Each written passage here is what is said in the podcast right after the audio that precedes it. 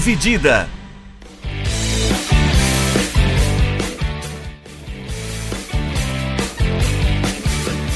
Olá, meus amigos e olá, minhas amigas, sejam bem-vindos e sejam bem-vindas a mais um episódio do podcast Dividida. Meu nome é Guilherme Milani, dividindo a tela comigo, como sempre, Vinícius Bringel. Como é que tá, Bringel? E aí, Milani, aí, pessoal? Tranquilo? Nós voltamos com mais um episódio sobre Copa do Mundo. Você bobeou e pingou no seu tocador o episódio de Copa do Mundo dividida. É, você não esperava, mas nós estávamos aqui. É, hoje a gente vai falar de grupo D, o grupo que é quase uma cópia do grupo D da, da Copa 18. de 18, né? Era é, é o grupo D mesmo, né? Menos a Tunísia, que tava. Quem tava naquele grupo era o Peru, mas o Peru não entrou nessa Copa. e mas o resto do grupo é o mesmo. França, Austrália, Dinamarca e Tunísia, então formam o grupo D. A gente tem uma favorita, a Copa do Mundo, a, a, taça. A gente tem uma seleção que pode fazer um barulho muito grande. E a gente tem duas seleções aí que estão aí, né? Duas seleções aí que estão aí. Acho que esse é um dos grupos mais, assim, com cara de definidos da Copa. Sim, eu também acho. Duas forças e duas que brigam para ser as piores do, do torneio. Então, tem a disparidade ali, apesar de ter duas boas equipes, né? É. É, é bem nessa, bem nessa ideia aí. É, a gente vai começar então falando dos favoritaços a, a taça aos recém-campeões, né, os atuais campeões do mundo, os franceses. É, você quer puxar daí, Brinjal? Olá. É, a seleção francesa, que na primeira rodada vai pegar a Austrália, no dia 22. Quatro dias depois vai enfrentar a seleção dinamarquesa e fecha a fase de grupos contra a Tunísia. É, as últimas partidas da seleção francesa é, nesse ano é, foi contra todas na Nations League. É, contra a Croácia empatou por 1 a 1 depois empatou novamente com a Áustria, vence, perdeu da Croácia, tudo isso em junho, e agora no final de setembro ela venceu a Áustria e perdeu para a Dinamarca, então ela acabou ficando de fora do Final Four da Nations League. A Dinamarca acabou passando em primeiro nesse grupo. É, a França em Copas do Mundo é, participou 15 vezes, essa é a 16 participação deles. Eles foram campeões duas vezes, em 98 contra o Brasil e na última Copa do Mundo, 2018, contra a seleção da Croácia. É... E os recordistas com a seleção francesa é, mais jogos é Lilian Thuram, o grande defensor é, da história da seleção francesa, com 142 jogos. Quem está bem próximo disso é o Lohri, o goleiro da seleção é, atual, com 139 jogos, 3 atrás do Thuram. É, entre os goleadores, o Henry é o principal goleador com 51 jogos. E o Giroud. Gols. O Giroud com 49 gols. É isso aí, falei jogos é gols. 51 gols pro Henry e 49 pro Giroud, que tá nessa seleção até hoje. É um, é um patinho feio, mas é um cara que mete muito gol. Feio não dá pra falar que o Giroud é, desculpa aí. feio não tem gol, um cara é bonito de qualquer jeito. Feio não dá. É, na qualificatória para essa Copa do Mundo, a seleção francesa liderou o grupo D, com 5 vitórias, 3 empates e nenhuma derrota. E o Griezmann é, fechou essa eliminatória com 6 gols, sendo o principal artilheiro dos franceses. Historicamente, contra as equipes desse grupo, contra a Dinamarca foram 16 partidas, 8 vitórias da França, 2 empates e 6 da Dinamarca. É, eles se enfrentaram já três vezes em mundiais, com uma vitória para cada lado e um empate, é, que foi justamente o da, da Copa de 2018 na fase de grupos. Contra a Austrália, a França teve cinco partidas, três vitórias para os franceses, um empate e uma vitória para a Austrália. É, no Mundial de 2018, os franceses venceram por 2 a 1 Essa foi a única vez que eles se enfrentaram em mundiais. E contra a Tunísia, é, foram cinco partidas, duas vitórias da França, um empate e uma vitória da Tunísia. É, e a Tunísia que fazia parte da, era uma colônia francesa até 56, teve, quando teve a sua independência, é, por isso que eles tiveram poucos jogos desde então, né, na sua história. E todos eles foram é, em amistosos, essas cinco partidas. O time ideal da seleção francesa, é, eles estão jogando bastante dois que o Deschamps vem colocando é, ao longo dos últimos anos. Lohri no gol, provavelmente vai ser Koundé, Badiachi e o Pamecano na zaga, é, que a gente vai falar um pouco mais depois disso. Depois, é, na ala de esquerda, Mendy ou Theo Hernandes. É, o meio de campo vai ser o Camavinga ou Fofaná. Chomini, Griezmann e o Pavar. O Griezmann mais à frente desses quatro, fazendo é, como se fosse um 10.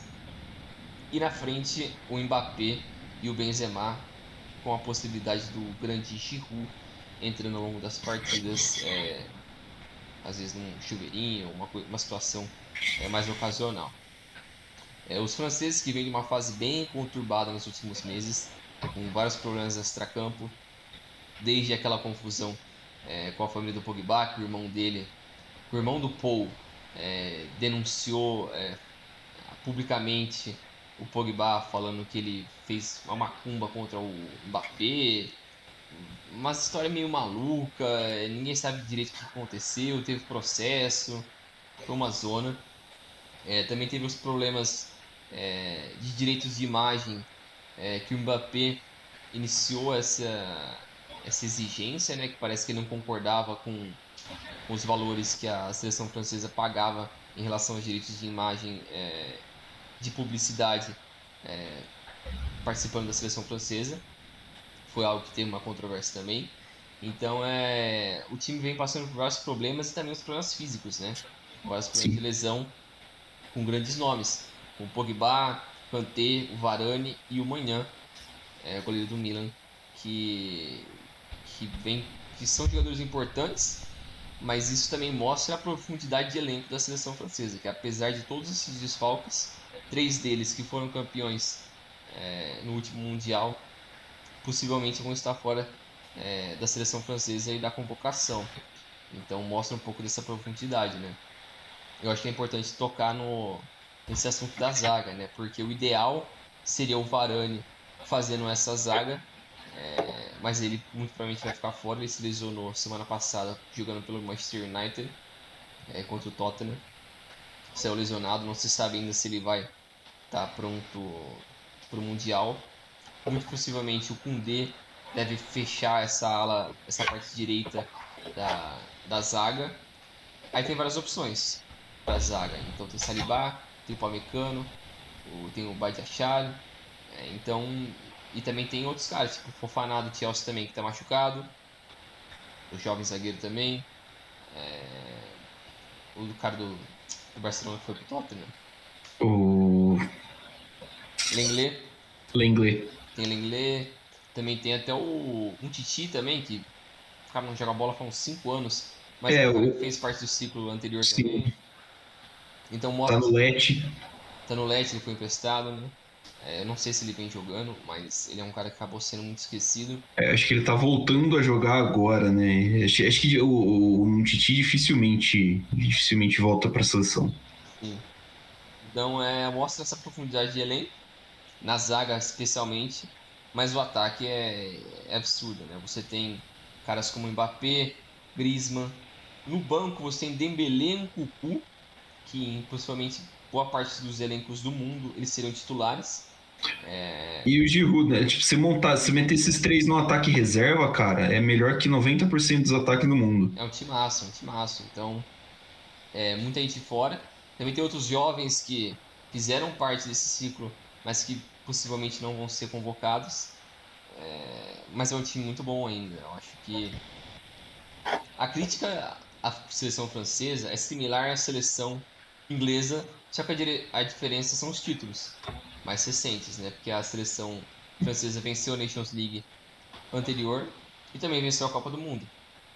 Então, acaba meio que escondendo as deficiências táticas do Deschamps, mas mostra também que o talento sobressai demais é, durante essa situação, né? Com todos esses problemas, é, essas questão, questões fora de campo, como isso pode ser resolvido. Eu tenho dentro de mim, ninguém tira que os caras vão ficar em segundo nesse grupo e vão fazer alguma cagada. Porque os últimos campeões, todos eles passaram por problemas absurdos no, no ciclo seguinte.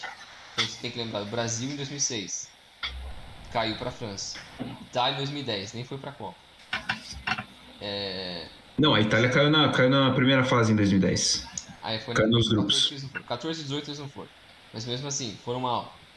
Espanha em 14, mal também. Alemanha em 2018 caiu na, na fase de grupos. E agora a França. É... Ah, e até a própria França em, em 2002, né? A França em 2002 chegou bichada como atual campeã do mundo e não, não passou nem de fase, no grupo que tinha Dinamarca. Sim.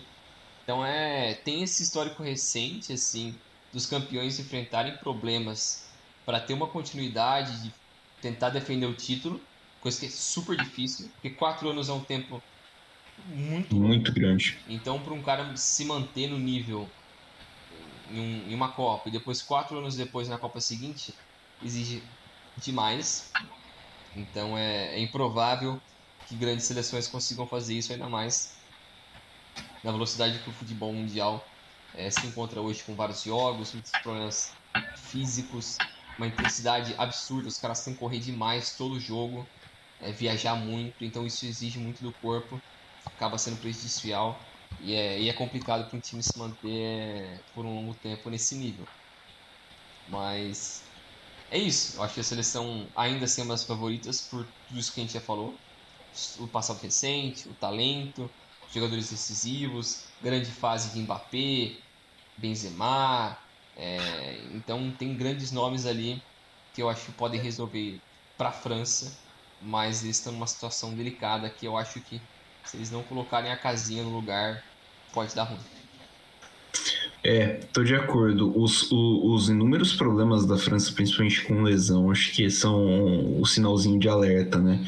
Até porque você tem muito jogador que é propenso à lesão, né? Tipo, é, jogadores que são variáveis importantes. Você citou no ataque o Dembélé, cito outro, o Coman. Dois ótimos jogadores, dois ótimos pontos e que são um imã de lesão. Sim. Então, assim, é, a ver como, como a França vem cuidando disso.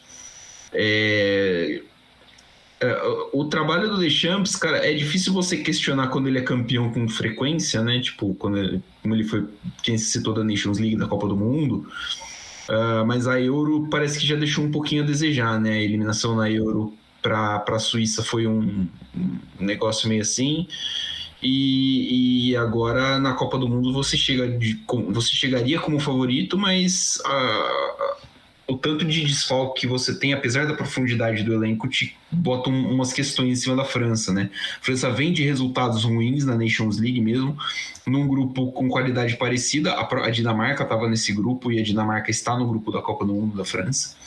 É, então tinha, tinha a Croácia ainda né, nesse, nesse grupo que é outra seleção de Copa do Mundo. Então a França precisa mostrar um pouquinho mais, vai precisar suar mais a camisa. A, a, a, a França vai precisar suar mais a camisa nessa Copa do que ela precisou em 2018 para ter resultados mais, mais contundentes, né? Uh, a questão do desfal dos desfalques é curiosa porque do meio campo titular da final da Copa que tinha Matuidi, Kanté e Pogba, nenhum deles vai para a Copa, é. né? Da zaga que tinha Pavar, Varane e um Titi Hernandez, o miolo de zaga não vai para a Copa. Então, assim, você troca muita gente do 11 ideal. Mas, assim, qualidade não falta. Sim. Qualidade não falta. É a seleção com mais. Vou falar individualmente, é a seleção com mais talento na Copa do Mundo. Mais do que o Brasil. Acho que tem mais talento do que o Brasil. O Brasil ainda tem uma queda de talento entre uma posição e outra ali, que a França não tem mas uh, o entrosamento pesa muito, principalmente por ser um torneio de tiro curto.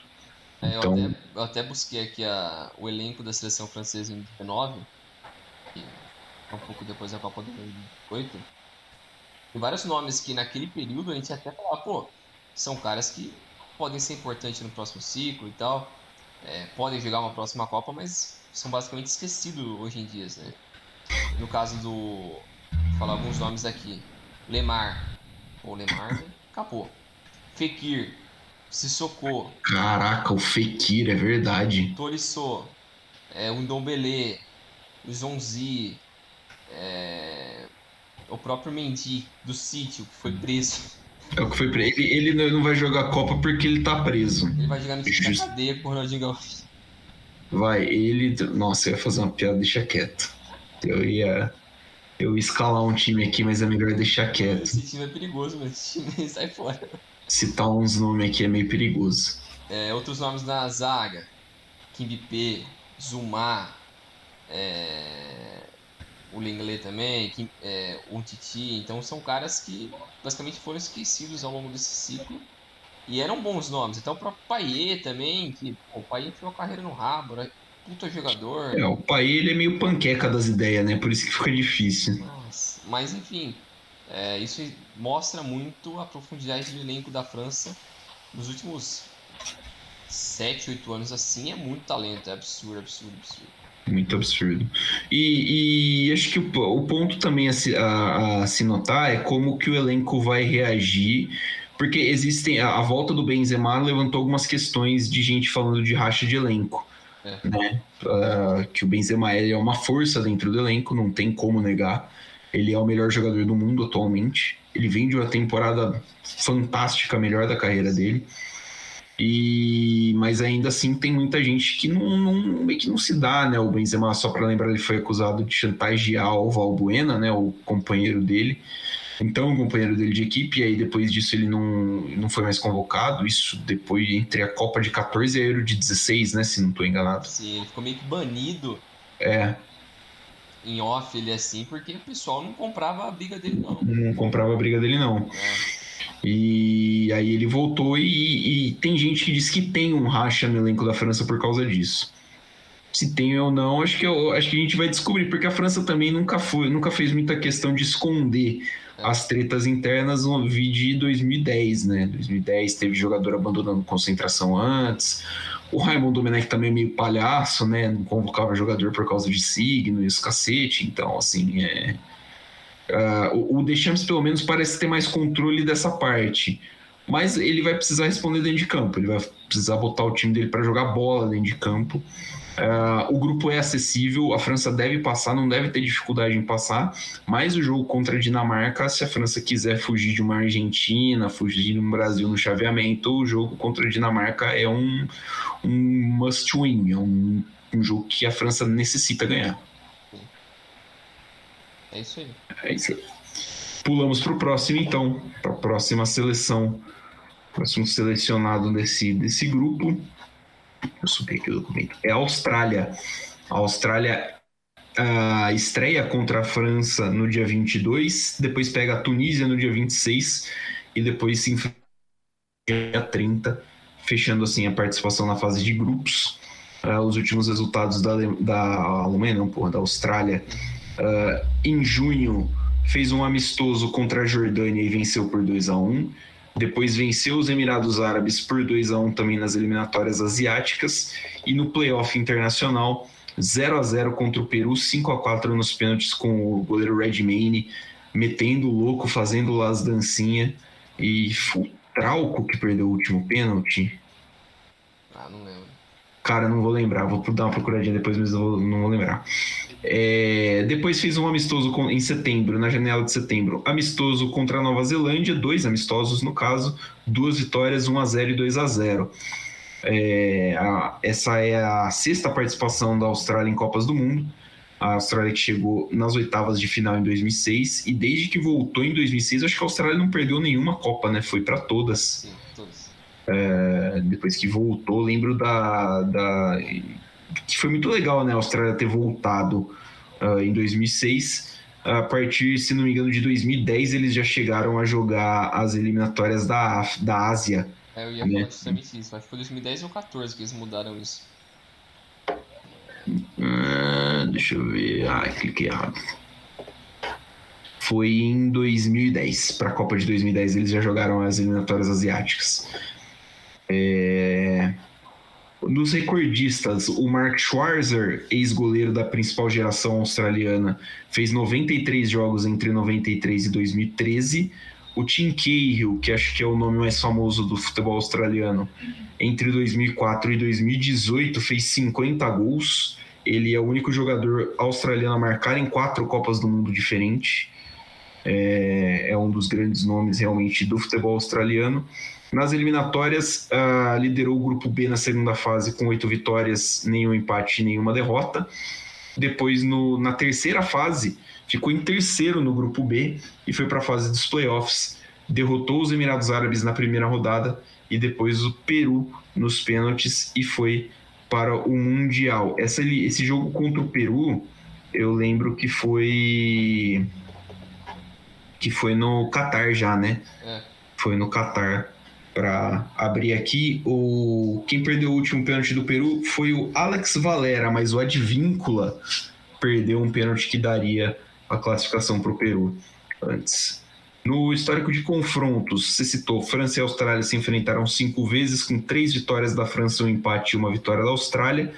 Em 2018, a França bateu por 2 a 1 uh, os australianos australianos e dinamarqueses, quatro partidas, uma vitória australiana, duas da Dinamarca e um empate. Em 2018, um a um, o único empate, né? E Austrália e Tunísia, uma vitória para cada lado em dois jogos. A principal partida em 2005 na Copa das Confederações que os tunisianos venceram. Agora a gente chega aqui na Austrália que costuma jogar num 4-3-3. O goleiro é o Matthew Ryan. Uh, a zaga tem Behich, Harry Salter, Rose, Atkinson. Meio campo com Aaron Moy, Jackson Irvine e o Justich. Na frente Boyle, Cummings e o Mabil. É, cara, é uma seleção que carece de, de referências técnicas, né? A principal referência técnica é o Aaron Moy, Sim. que tá, ele tá ainda no, no Brighton, ele saiu, tava na China, acho. É, enquanto você está procurando aqui, a Austrália teve um 2022 misto até o momento, mas fez o suficiente para garantir o seu lugar na quinta Copa do Mundo seguida.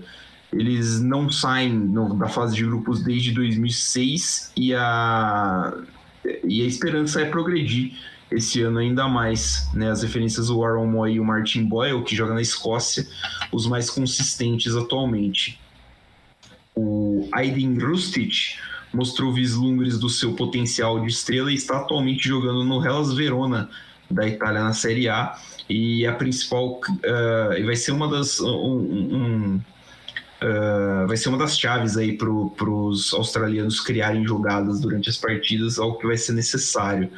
Né? Ele se machucou, mas uh, ainda tem uma, uma, algumas dúvidas sobre a presença dele 100% fisicamente na Copa do Mundo. Uh, pensando no futuro, o do Garan Cole é um adolescente em ascensão, vai chegar no Newcastle United em janeiro né, desse, de, de 23, jogou em alguns times da Austrália. É uma, é uma esperança aí que tem o futebol australiano para voltar a ter jogadores de referência, né, desde a, desde a saída do Tim Cahill ali, depois de 18, que a, a equipe sofre né, para ter jogadores desse nível alto assim né de, de competitividade porque a liga australiana é uma liga fraca né não é uma liga que vai produzir muitos talentos, né? Inclusive, é, você estava falando um pouquinho antes fora do ar, né, Brinjel, da dificuldade dos australianos em formar jogadores, né? Sim. É, eu acho que esse é um dos principais problemas dessa equipe da Austrália é justamente essa falta de conseguir uma, uma de ter dado uma continuidade à sua geração de ouro, né? Quando, em todo esporte, em qualquer lugar do mundo, é assim que você começa a formar torcedores e pessoas que se interessam por algum esporte e o filho quer jogar aquele esporte ou se espelha, se espelha naquele cara, num ídolo, num jogador que ele gosta e começa a popularizar o esporte. E esse era o objetivo, era o que o australiano sonhava com aquela geração do Tim Cahill, é, do Schwartzman, daquele pessoal que a gente conhece. Que o ápice deles foi a Copa de 2006 eles foram para as oitavas de final. É, mas desde então eles tiveram muitos problemas, é, desde a popularização é, por parte da grande massa, por mais que muita gente pratica o futebol é, amador na Austrália, ele ainda encontra dificuldades e muitas barreiras para criar uma estrutura profissional, principalmente porque ele virou um esporte de rico. Porque na né, Austrália eles adotaram um modelo para o futebol similar ao dos Estados Unidos, onde o jovem, para ele começar a praticar o futebol, ele tem uma escolinha. A escolinha é paga. O cara que ele quer ser um treinador de base, ele tem que fazer 125 é, graduações. Cursos, especializações. Um monte de coisa que custa caro. E então isso desmotiva muita gente que almeja ser um técnico, almeja ser um assistente, um, um jogador, alguma coisa assim relacionada ao futebol. Isso barra muito o crescimento do esporte de pessoas que têm o interesse e que têm a paixão pelo futebol é, que citou é um modelo norte-americano, né? E é uma das principais críticas que se tece aos Estados Unidos em relação ao futebol é essa da dificuldade de você das crianças terem acesso ao jogo, mas vale lembrar que os Estados Unidos é, sei lá, umas 10 vezes maior que a Austrália. Sim. População muito maior, então os Estados Unidos, por contingente mesmo, por excesso de gente, vai, tem uma tendência a produzir mais jogadores. Né? Então ali você consegue pescar alguém melhor. Né? O problema está ali no começo. É, essa, essa base está sendo muito problemática ainda, né? Porque é algo que a gente até comentou no, sobre os Estados Unidos no grupo B, que é como eles têm uma dificuldade de, de criar técnicos, de, de formar técnicos decentes para ser um cara numa base, é um cara que é, consegue absorver é, fundamentos de, um, de uma outra escola europeia ou sul-americana e trazer para a escola americana e tentar formar esses jovens jogadores ou jovens técnicos. Então é muito difícil de você ver bons técnicos norte-americanos. Por isso que as principais equipes da MLS geralmente importam técnicos sul-americanos é, ou até mesmo é, europeus. Então tem essa dificuldade e a Austrália enfrenta o mesmo problema, só que tem essa diferença que você falou também, né? É, então é e outra coisa também é a parte geográfica, né? A Austrália está isolada os Estados Unidos, querendo ou não, ele está mais próximo do Canadá e tem as outras ligas americanas que são muito fortes. Então isso influencia também muito é, no crescimento de outros esportes é, e na influência no, na população mesmo, né?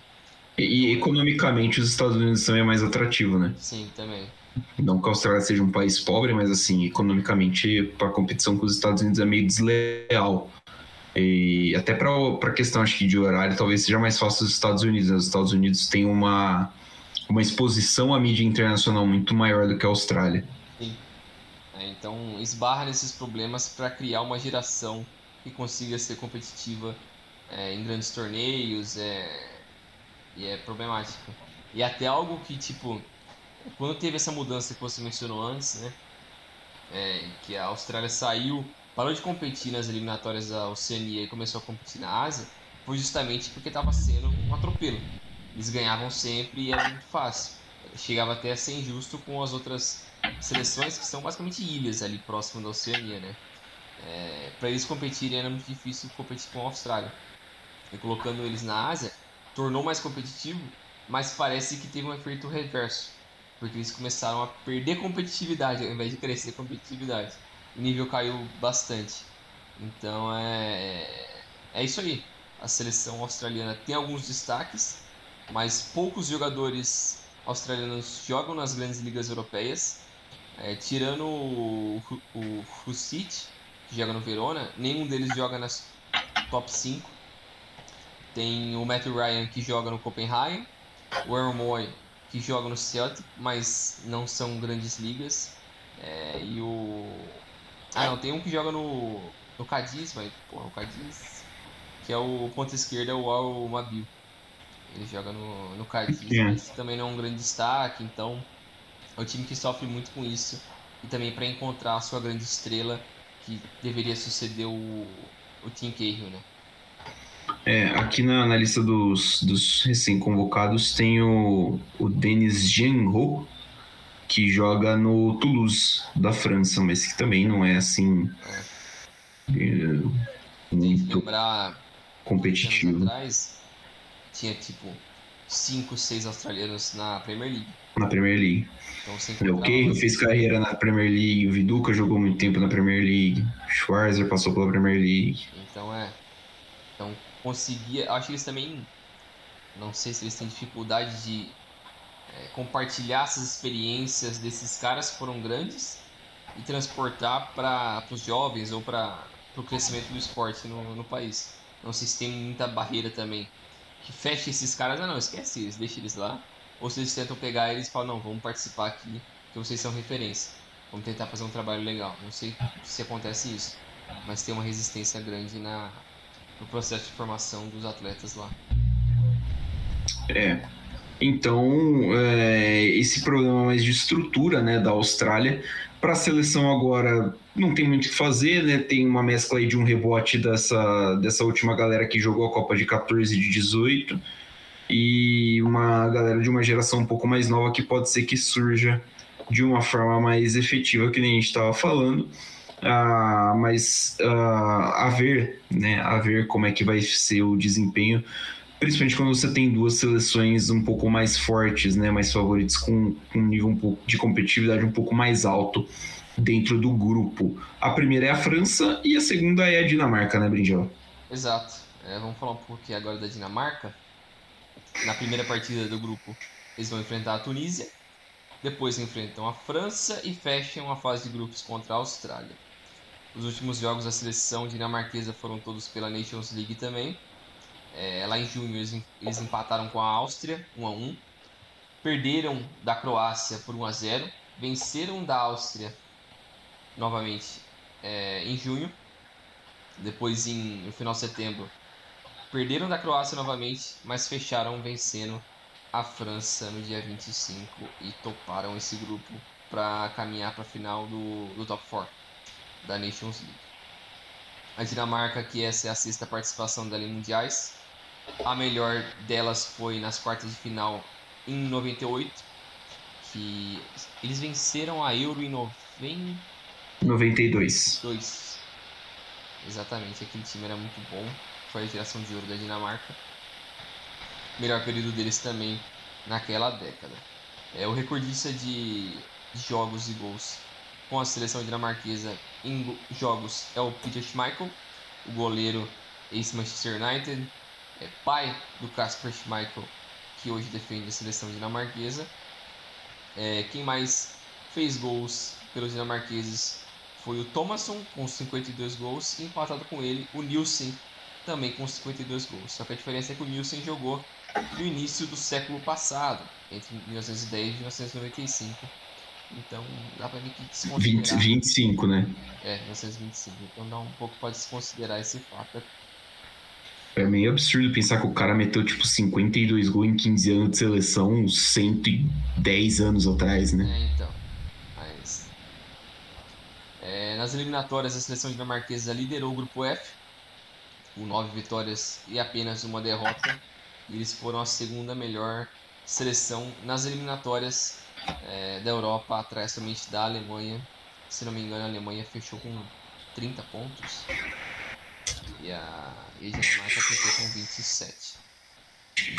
É, os históricos de confronto entre essas equipes. A, a França e a Dinamarca, como a gente já falou, 16 jogos. É, 8 vitórias para a França, 2 empates e 6 vitórias para a seleção dinamarquesa.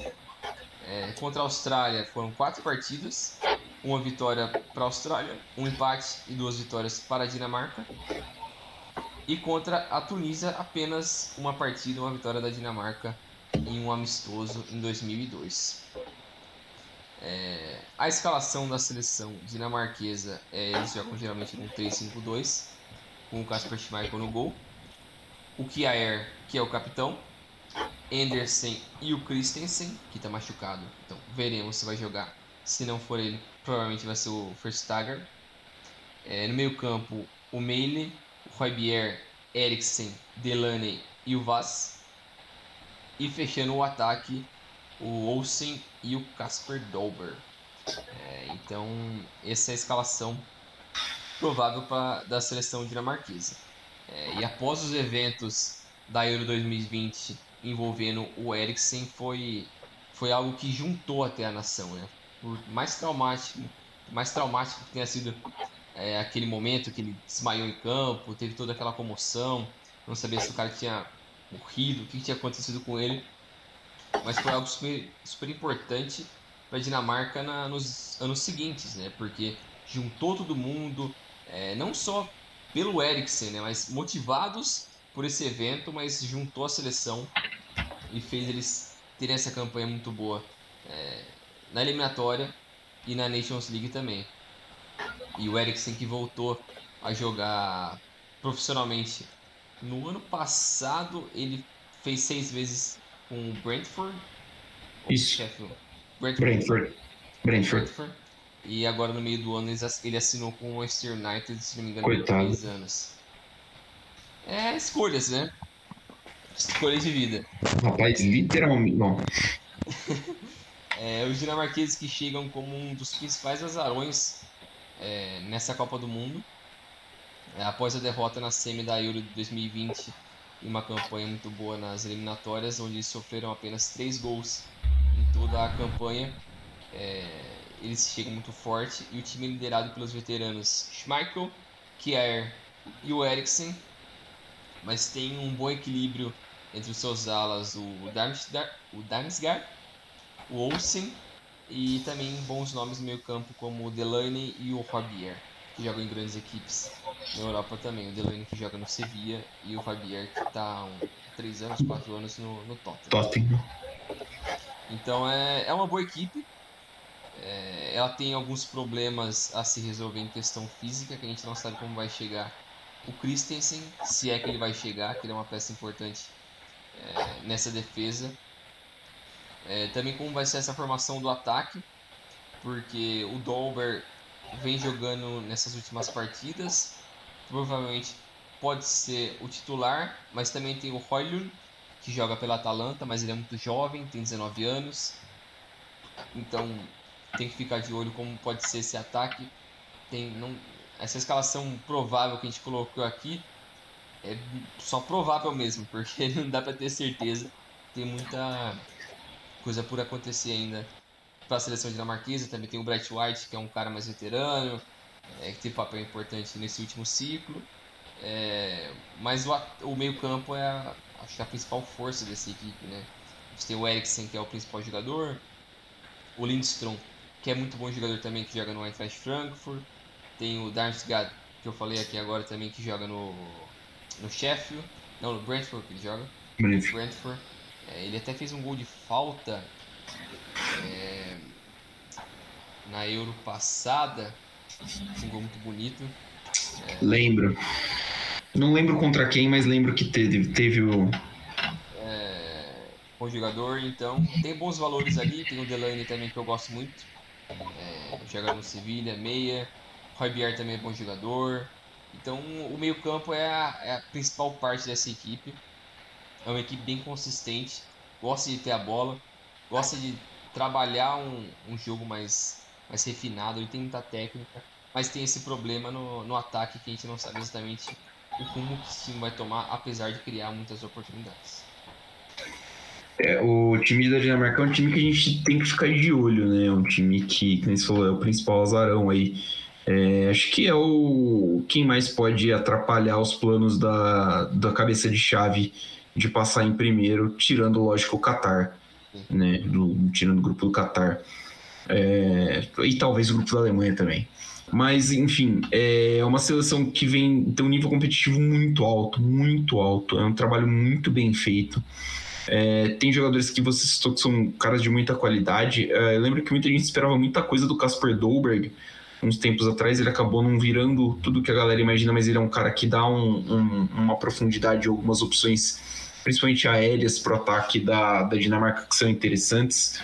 Eu sou muito fã do Hoiberg, desde o tempo dele de Bayern de Munique, acho um meio campo completo, ataca bem, defende bem, uh, consegue fazer a bola circular bem pelo meio campo. Uh, e, é uma, e ele é uma opção, na verdade, no, no meio da Dinamarca. Né? Ele não foi para a última Copa, Sim. Ele, te, ele tem competição dura ali, então ele, o Chris, o Eriksen, o Vaz é bom jogador, o Delaney é bom jogador. Então, sim, tem muita, muita competição. É um time que vem para competir forte, é um time que vem sem medo nenhum de bater de frente com a França e tentar buscar essa primeira vaga do, do grupo.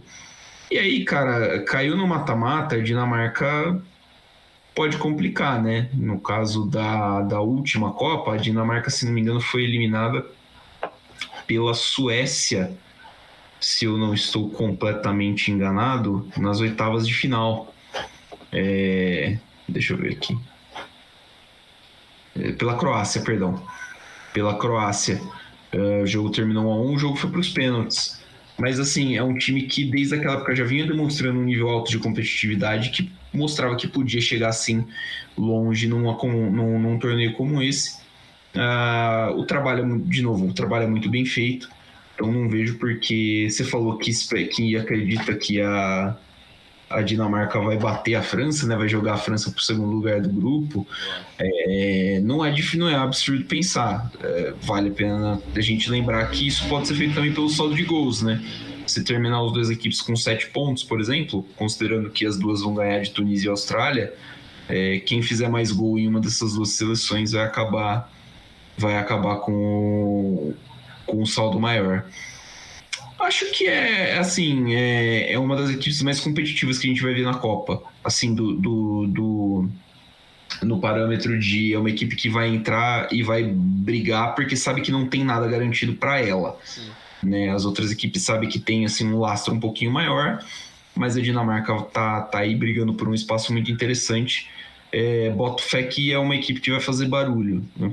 vai fazer muito barulho e se principalmente se passar em primeiro, do grupo, vai pegar alguém do grupo C ali que já não tem muita, muita força. É boa, a chance é. E acho que dependendo até num, num, num, confronto com a Argentina, que a Argentina vem muito forte, mas é, não dá para a partir de mata-mata de, de, de, Copa do Mundo já a gente já não tem muito a gente perde um pouquinho o poder da previsão, né? É muito muita coisa imprevisível acontecendo. Sim, muitas variáveis ali, mas é é isso daí, eu acho que a. Pra mim, eu acredito que esses conflitos internos é, da França francesa vão pesar e essa estabilidade e a união da seleção dinamarquesa vai conseguir é, sobressair esses, essas questões, até técnicas, que são superiores até demais por parte da França. E eu acho que a, Dinamarca ela consegue ser um pouco mais pragmática e vai conseguir passar em primeiro acredito E a França vai perder nas oitavas. Polêmica, hein? Polêmica. É... Olha lá, hein? Você, você ó, que tá ouvindo o podcast vai casar cinquinho na Bet 365 que a França vai cair nas oitavas de final. Não vai entrar em dívida não, caralho. Faz essa porra. Vamos falar da Tunísia. Vamos falar da Tunísia. As águias de Cartago abrem a Copa do Mundo contra a Dinamarca no dia 22, enfrentam a Austrália dia 26 e a França no dia 30. São aí oito dias entre o primeiro e o último jogo é, para essas, essas seleções, né? Todas do grupo, desse grupo tem essa mesma. Elas jogam inclusive no mesmo dia. A última rodada é claro, né? Porque, porque ela é simultânea, mas todos os jogos são do mesmo dia nesse grupo. Nos últimos confrontos da Tunísia, em junho, meio do ano, empatou em 0 a 0 com a Botsuana pelas eliminatórias da CAN, da Copa Africana de Nações, pela Copa Kirin no Japão, bateu o Chile por 2 a 0 e o Japão por 3 a 0. Depois, já em setembro, uh, derrotou Comores por 1 a 0 e tomou uma piaba do Brasil de Richarlison, tomou 5 a 1 lá no Parque des Princes. É, a Tunísia que nunca passou da fase de grupos na, na Copa do Mundo. Essa é a sexta participação deles. É, o jogador com mais jogos é o Hadi Jaidi. São 105 partidas entre 96 e 2009. O Issan Geman fez 36 gols entre 2005 e 2014.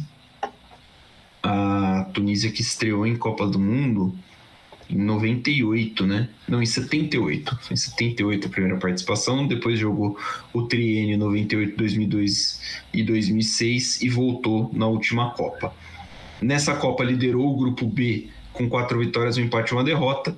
E no round de mata-mata ali, é cruel a eliminatória africana. No round de mata-mata, eliminou Mali por 1 a 0 no agregado de dois jogos. É, a gente já citou aqui também todos os confrontos. Né? Na, na última Copa, a Tunísia não caiu nesse grupo, né? Era a estrangeira desse grupo, é, era a única que. A última Copa, a Tunísia caiu no grupo da Inglaterra. Bélgica, Bélgica, Inglaterra, Tunísia e Panamá. A única vitória aí da, da Tunísia naquela Copa foi contra o Panamá, inclusive 2 a 1 em cima dos panamenhos, que foi a primeira vitória da Tunísia em uma Copa do Mundo desde 78.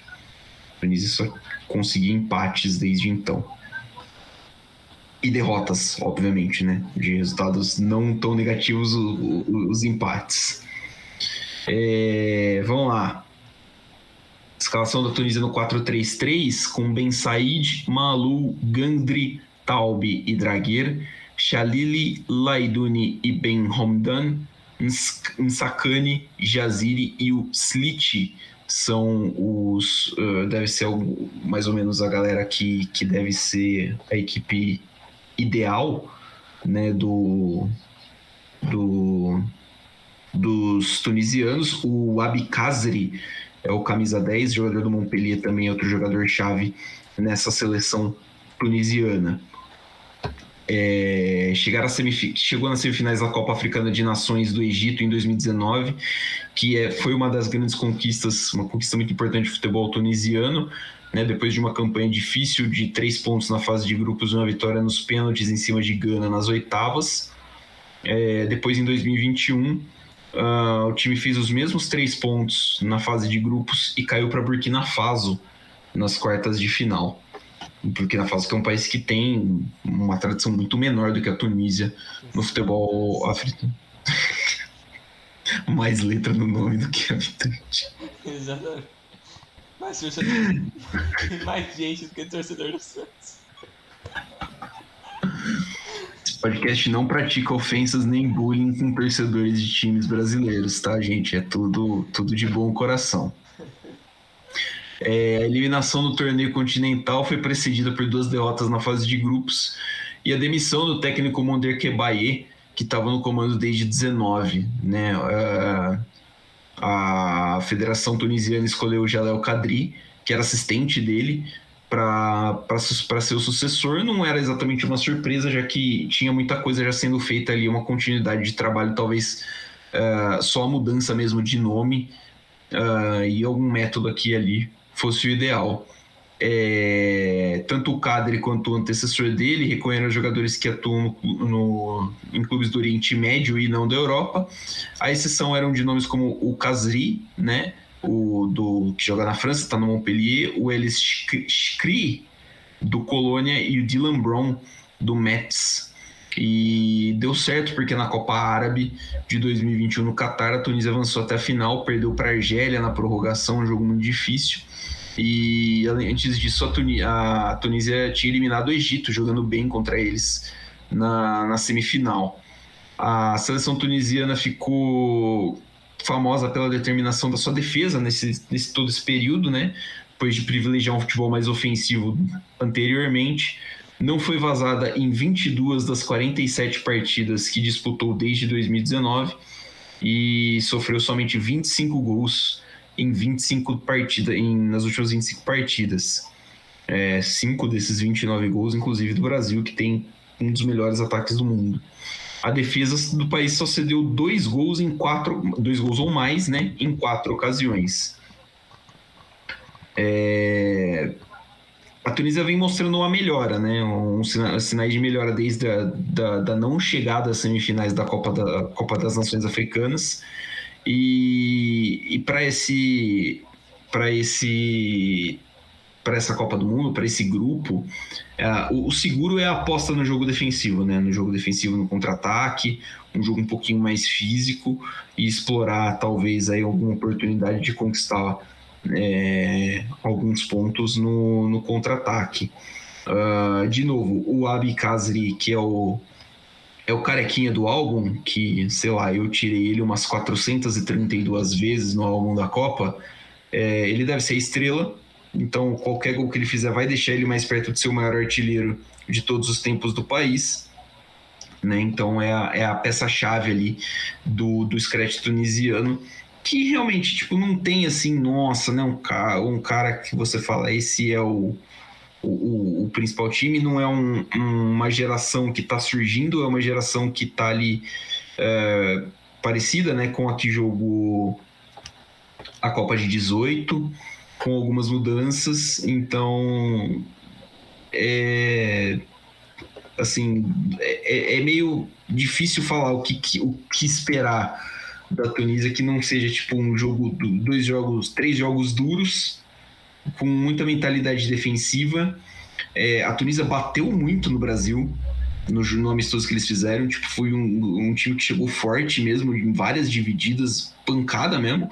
A torcida fez um clima sensacional no Parque das Princes, mas os tunisianos às vezes, acho que até passaram um pouquinho do ponto por, um, por ser um jogo amistoso. Né? Então eu imagino que essa deva ser uma abordagem a ser tomada num, num jogo contra, contra as principais seleções do grupo. É, e se assim, é, os caras não tiverem a cabeça no lugar, serve para os tunisianos e serve para os times adversários, né? Um jogo 10 contra 10, assim, sempre dá uma. Sempre fica um pouco mais aberto. Não imagino que seja essa. Tipo, os caras não vão bater para expulsar ninguém, né? Mas assim, tipo. É, é, talvez a Tunísia possa se aproveitar disso, visto que é assim, a, a chance de pontos é contra a Austrália, basicamente isso. É aquele negócio que a gente já falou ao longo desse, desse episódio, né? As duas grandes forças ali entre, entre Dinamarca e França provavelmente vão monopolizar ali os pontos e os gols desse grupo, porque eu não espero muito gol de Tunísia e Austrália, não. É... Se sair uns três gols entre as duas equipes juntas ali, ao longo dos seis jogos que eles vão fazer, acho que é muito.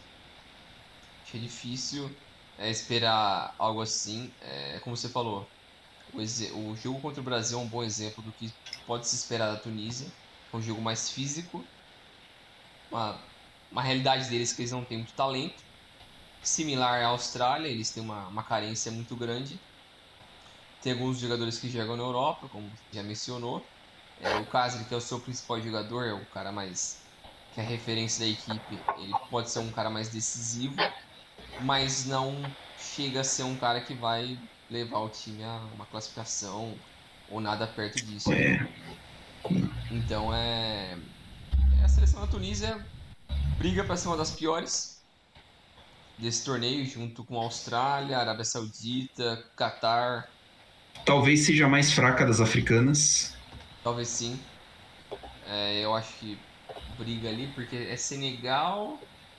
Eu tô, tô, tô vendo aqui de abrir as da África vieram Camarões, Gana, Marrocos, Senegal e Tunísia. É, acho que é ou Tunísia ou é Camarões. Tunísia está é, até, até a, a, posição 30 né, no ranking da FIFA. Camarões tem a posição 43 e Gana 61 ainda.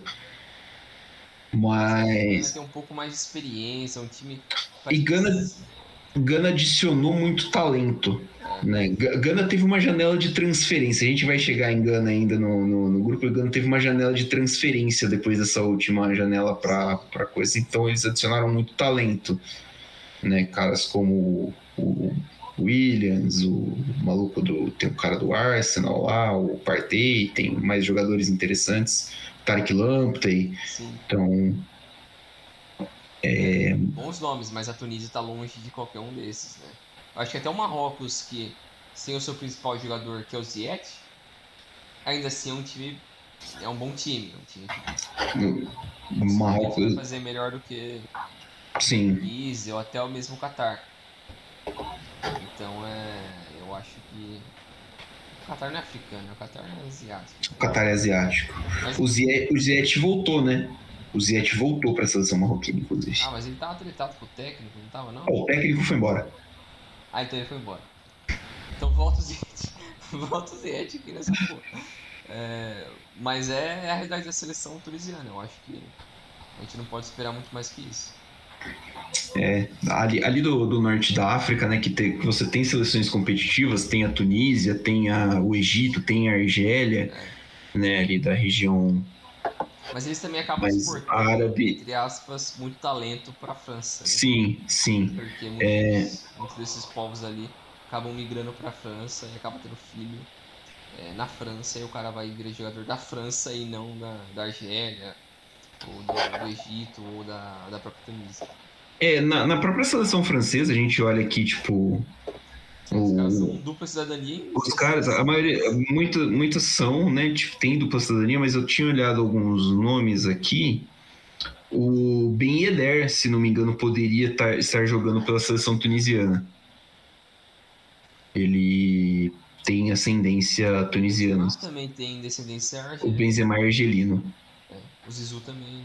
O Zidane também, mas o Benzema inclusive não canta o hino francês. É, quer dizer, não sei se ele tá cantando o hino francês, né? Tipo, mas ele não cantava o hino francês, porque o hino francês faz referência às, às colonizações que a França fez na África, né? O Zidane também passou muito tempo sem cantar. Mas enfim, é, tem, uma, tem influência, né? O, o, futebol tunisiano, o futebol do norte da África tem essa influência, mas o, o que está é que a Tunísia tem é, um pouquinho menos de lastro no futebol do que os egípcios e que os argelinos, por exemplo. Então, é meio que assim, é, não tem muito o que esperar mesmo, do, infelizmente, dos tunisianos. Talvez um jogo mais duro, acho que é o, o, o 0 a 0 mais atrativo que vai ter da Copa no, no jogo contra a Austrália. É, não dá para esperar muito. É, até porque é o que a gente falou, né, desde o começo. É um grupo praticamente definido entre França e Dinamarca, que vai ficar ali entre, no confronto entre os dois para decidir quem passa em primeiro e segundo. Ficamos por aqui então. Todo listo. Valeu, valeu, pessoal. Até a próxima. Valeu, Bringel, valeu, pessoal. Obrigado por ouvir até aqui. Até a próxima. Fica ligadinho que daqui a pouco a gente está pingando com o próximo grupo, Grupo E, no seu agregador favorito. Valeu, um abraço.